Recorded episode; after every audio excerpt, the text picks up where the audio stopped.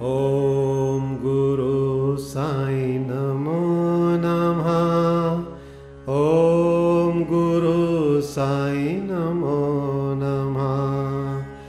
ॐ गुरु साई नमो नमः। ॐ गुरु साई नमो नमः। ओम श्री अनंत कोटि ब्रह्मांड नायक राजाधिराज योगिराज पार ब्रह्म। श्री सच्चिदानंद समर सदगुरु साईनाथ महाराज, आपकी जय हो। बाबा, आपके श्री चरणों मेरा कोटि कोटि नमन कोटि कोटि प्रणाम, मेरा साष्टांग। गुरुदेव, आपके आशीर्वाद स्वरूप मैं प्रदीप आहूजा, साई सचरित्र जो बाबा आपने रचा है, उसका पठन शुरू करने जा रहा हूँ। हे गुरुदेव, जैसा आपने बताया, श्री साईं सचरित्र सभी साईं भक्तों के लिए जितने भी हमारे पुराण हैं, उनसे कहीं कुछ कम नहीं है और उन्हीं के समान पूजनीय है। साईं भक्त ब्रह्म वाक्य समान पवित्र मानते हैं, जितने भी इसमें शब्द हैं। इसमें इक्यावन अध्याय हैं और हर अध्याय में तत्व ज्ञान का उचित मिश्रण तथा बाबा के जीवन काल में घटित छोटी बड़ी कहानियाँ हैं। इस ग्रंथ, यानी श्री साई सचित्र के नाम से पूरे विश्व में जाना एवं पूजा जाता है तथा विभिन्न भाषाओं में साईं बाबा संस्थान द्वारा प्रकाशित किया जाता है।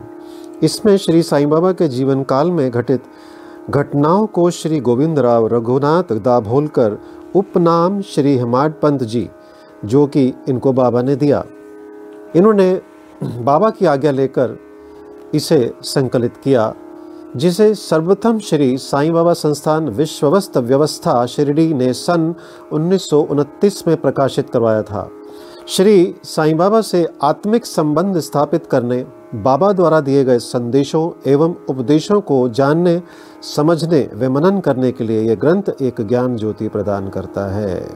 आपको प्रणाम करते हुए, आपसे आत्मिक निवेदन करते हुए, हे साईं बाबा, हे सदगुरु श्री साई सचरित्र ग्रंथ का अध्ययन कम से कम एक अध्याय प्रतिदिन करें तो सभी भक्तों को हर पल रोम रोम में बाबा की प्रतीति हो और उनका अनुभव होगा तथा उनकी कृपामृत दृष्टि आप पर निरंतर बरसती रहेगी। जो भी भक्त इसे एक सप्ताह में पूरा करेगा, उसे बाबा के अनुसार मनोवांछित फल की प्राप्ति होगी, लेकिन चिंतन और मनन के साथ करें। आपका कल्याण होगा। आइए श्री साईं सचरित्र का अध्याय एक मैं प्रारंभ कर रहा हूँ, जो कि इस तरह है। वंदना गेहूँ पीसने वाला एक अद्भुत संत गेहूँ पीसने की कथा तथा उसका तात्पर्य। ये पहला अध्याय है और आप सब इसे एकाग्रचित होकर के सुने। जो भी इसे सुनेगा और मनन करेगा, ये उचित फलदायक है। आइए प्रारंभ करते हैं। अध्याय एक। पुरातन पद्धति के अनुसार श्री हिमाटपंत श्री साईं सचरित्र का आरंभ वंदना द्वारा करते हैं। प्रथम श्री गणेश को साष्टांग नमन करते हैं, जो कार्य को निर्विघ्न समाप्त कर उसको यशस्वी बनाते हैं और कहते हैं कि श्री साईं ही गणपति हैं। फिर भगवती सरस्वती को, जिन्होंने काव्य रचने की प्रेरणा दी और कहते हैं कि श्री साईं भगवती से भिन्न नहीं हैं, जो कि स्वयं ही अपने अपना जीवन संगीत बयान कर रही हैं। फिर ब्रह्मा, विष्णु और महेश को जो क्रमशः उत्पत्ति, स्थिति और संहार करता है और कहते हैं, श्री साईं और वे अभिन्न हैं। वे स्वयं ही गुरु बनकर भवसागर से पार उतार देंगे। फिर अपने कुल देवता श्री नारायण आदिनाथ की वंदना करते हैं, जो कि कोंकण में प्रकट हुए। कोंकण वह भूमि है जिसे श्री परशुराम जी ने समुद्र से निकालकर स्थापित किया था। तत्पश्चात वे अपने कुल के आदि पुरुषों को नमन करते हैं। फिर भारद्वाज मुनि को जिनके गोत्र में उनका जन्म हुआ, पश्चात उन ऋषियों को जैसे याज्ञ वल्लक्य भ्रभु पराशर नारद, वेदव्यास, सनक, सनंदन, सनत कुमार, शुक, शौनक, विश्वामित्र, वशिष्ठ, नवामदेव, जैमिनी, वैंशपायन नवयोगिंद्र इत्यादि तथा आधुनिक संत जैसे निवृत्ति ज्ञानदेव, सोपान मुक्ताबाई, जन्नार्दन, एकनाथ नामदेव नामदेव तुकाराम, कान्हा, नरहरि आदि को नमन करते हैं। फिर अपने पितामह सदाशिव, पिता रघुनाथ और माता को, जो उनके बचपन में ही गति हो गई थी, फिर अपनी चाची को जिन्होंने उनका भरण पोषण किया और अपने प्रिय ज्येष्ठ भ्राता को नमन करते हैं। फिर पाठकों को नमन करते हैं। जिनसे उनकी प्रार्थना है कि वे एकाग्रचित होकर कथामृत का पान करें। अंत में श्री साईं सच्चिदानंद सदगुरु श्री साईनाथ महाराज को जो कि दत्तात्रेय के अवतार उनके आश्रय दाता हैं और जो ब्रह्म, सत्यम जगन मिथ्या का बोध कराकर समस्त प्राणियों में एक ही ब्रह्म की व्याप्ति की अनुभूति कराते हैं। सर्व श्री पराशर व्यास और शांडिल्य आदि के समान भक्ति के प्रकारों का संक्षेप में वर्णन कर अब ग्रंथकार महोदय निम्नलिखित तथा कथा आरंभ करते हैं। गेहूँ पीसने की कथा। सन 1910 में मैं एक दिन प्रातःकाल श्री साईं बाबा के दर्शनार्थ मस्जिद में गया। वहाँ का विचित्र दृश्य देखकर मेरे आश्चर्य का ठिकाना ना रहा कि साईं बाबा मुँह हाथ धोने के पश्चात चक्की पीसने की तैयारी करने लगे। उन्हें फर्श पर एक टाट का टुकड़ा बिछा, उस पर हाथ से पीसने वाली चक्की रखी। उन्होंने कुछ गेहूँ डालकर पीसना प्रारंभ कर दिया। मैं सोचने लगा कि बाबा के चक्की पीसने से क्या लाभ है। उनके पास तो कोई है भी नहीं और वे अपना निर्वाह भी भिक्षावृत्ति द्वारा ही करते हैं। इस घटना के समय वहाँ उपस्थित अन्य व्यक्तियों की भी ऐसी धारणा थी। परंतु उनसे पूछने का साहस किसे था? बाबा के चक्की पीसने का समाचार शीघ्र ही सारे गाँव में फैल गया और उनकी यह विचित्र लीला देखने हेतु तत्काल ही नर नारियों की भीड़ मस्जिद की ओर दौड़ पड़ी।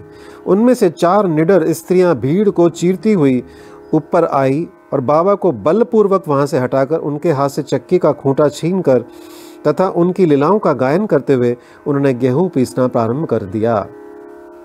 पहले तो बाबा क्रोधित हुए, परंतु फिर उनका भक्ति भाव देख वे शांत होकर मुस्कुराने लगे।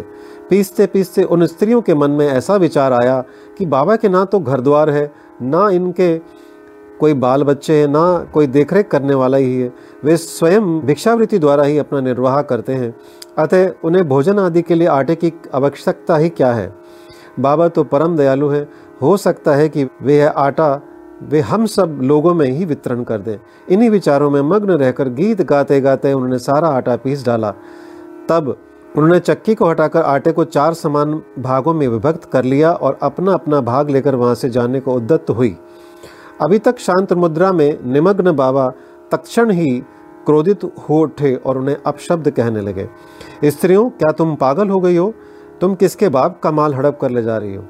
क्या कोई कर्जदार का माल है जो इतनी आसानी से उठा कर लिए जा रही हो?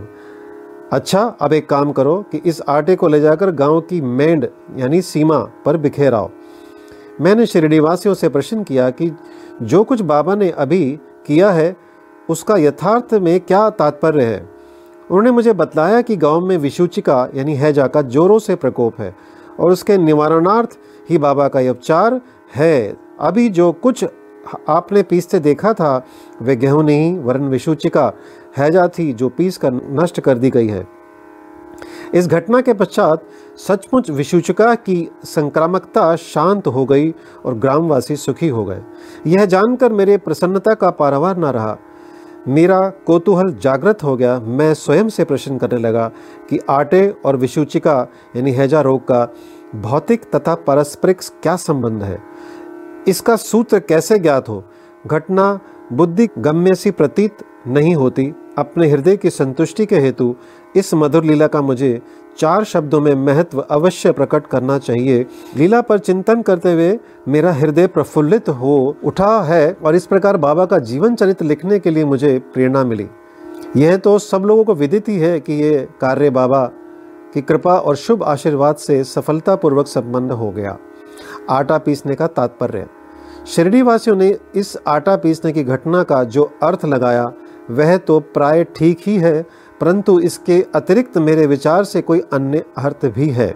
बाबा शिरडी में साठ वर्षों तक रहे और इस दीर्घ काल में उन्होंने आटा पीसने का कार्य प्राय प्रतिदिन ही किया। पीसने का अभिप्राय गेहूँ से नहीं, वरन अपने भक्तों के पापों, दुर्भाग्यों, मानसिक तथा शारीरिक तापों से था। उनकी चक्की के दो पाटों में ऊपर का पाट भक्ति तथा नीचे का कर्म था। चक्की की मुठिया जिसे पकड़कर वे पीसते थे, वह था ज्ञान।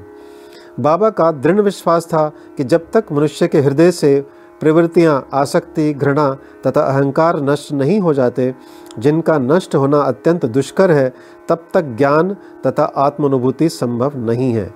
यह घटना कबीरदास जी की, इसके तदनुरूप घटना की स्मृति दिलाती है। कबीरदास जी एक स्त्री को अनाथ पीसते देखकर अपने गुरु निपट निरंजन से कहने लगे कि मैं इसलिए रुदन कर रहा हूँ कि जिस प्रकार अनाज चक्की में पीसा जाता है, उसी प्रकार मैं भी भवसागर रूपी चक्की में पीसे जाने की यातना का अनुभव कर रहा हूँ। उनके गुरु ने उत्तर दिया कि घबराओ नहीं। चक्की के केंद्र में जो ज्ञान रूपी दंड है, उसी को दृढ़ता से पकड़ लो। जिस प्रकार तुम मुझे करते देख रहे हो, उससे दूर मत जाओ। बस केंद्र की ओर अग्रसर होते जाओ, और तब यह निश्चित है कि तुम इस भवसागर रूपी चक्की से अवश्य ही बच जाओगे। कबीर साहब ने कहा था, चलती चाकी देख कर दिया कबीरा रोए, दो पाटों के बीच में साबुद बचा न कोई जैसा कि अभी मैंने इस ग्रंथ में बताया, जो बाबा ने स्वयं लिखा है। उन्होंने कहा है कि चक्की के दो पार्ट हैं। पहला यानी ऊपर भक्ति, तथा नीचे का कर्म। चक्की की मुठिया, दंड जिसे पकड़कर घुमाया जाता है, वो था ज्ञान।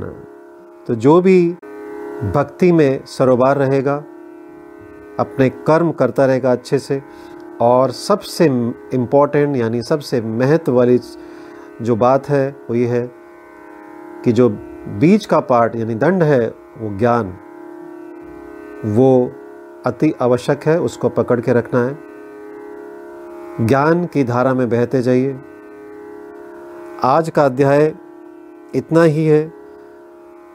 जय साई राम। श्री सद्गुरु साईनाथ प्रणमस्तु शुभम भवतु। ओम साई राम।